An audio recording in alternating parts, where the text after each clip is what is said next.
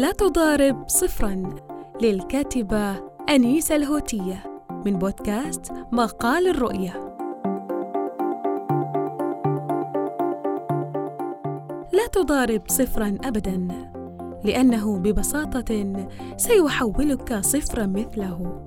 كانت هذه نصيحتي الدائمة لكل من اشتكى التنمر والإيذاء النفسي والتسلط اللفظي من مختلف بيئات التعايش البشرية التي يمر بها الفرد من المدرسة والعمل والبيت والوسط العائلي ووسائل التواصل الاجتماعي. وأيضا ساحات التطوع المختلفة في الميادين الثقافية الرياضية العلمية وغيرها الكثير. لأنه وبسهولة تامة. حين نلاسن أو نضارب السفهاء سنكون سفهاء مثلهم. وإن تواجد مستمع محايد لن يفرق بين الحق والباطل في لحظة ارتفاع الأصوات وتلاكم الكلمات بين الطرفين. وبناء على ذلك المنطق العقلاني على الإنسان أن يتصرف بحكمة ويعالج الأمر بقلع الآفة من جذورها وليس بسقيها حتى تكبر وتصبح نبتة ضارة مؤذية تمتد إلى مساحات أكبر في أراضينا وتخرب زرعنا الذي ننتظر حصاده الطيب في المستقبل. والأصفار أنواع كثيرة والنوعان الأساسيان هما أصفار اليمين والتي بزيادتها تزيد القيمة للرقم وإن كان واحدا ويبقون تابعين له لأنهم لا قيمة لهم بدون ذلك الرقم على شمالهم. ولا يسوى الرقم تلك القيمة الكبيرة بدون هذه الأصفار على يمينه. اذا فهي مصلحة مشتركة وأصفار الشمال والتي وإن زاد عددها إلا أنها لا تؤثر في القيمة لا سلبا ولا ايجابا ويبقى بقاؤهم من عدمهم سيان.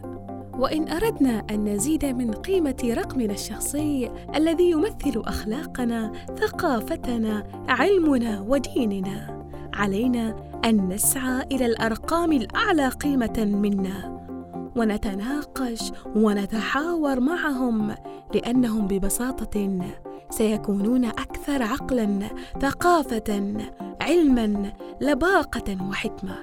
ولن تكون نتيجة المعادلة صفرا معهم ابدا بل ستكون رقما أعلى لكلا الطرفين.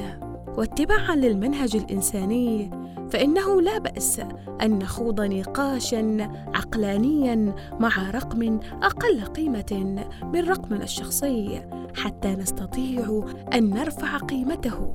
لأننا بذلك نساعد في إصلاح البيئة المجتمعية والثقافية للأجيال القادمة. والتي ستبدأ جميعها من الصفر ومن واجبنا أن نبدلها إلى أرقام أعلى قيمة. ويجب أن نعترف بأن الأصفار سوف لن تنتهي ولكن علينا أن نحاول وضعها في صف اليمين على الأقل لتكون أكثر فائدة.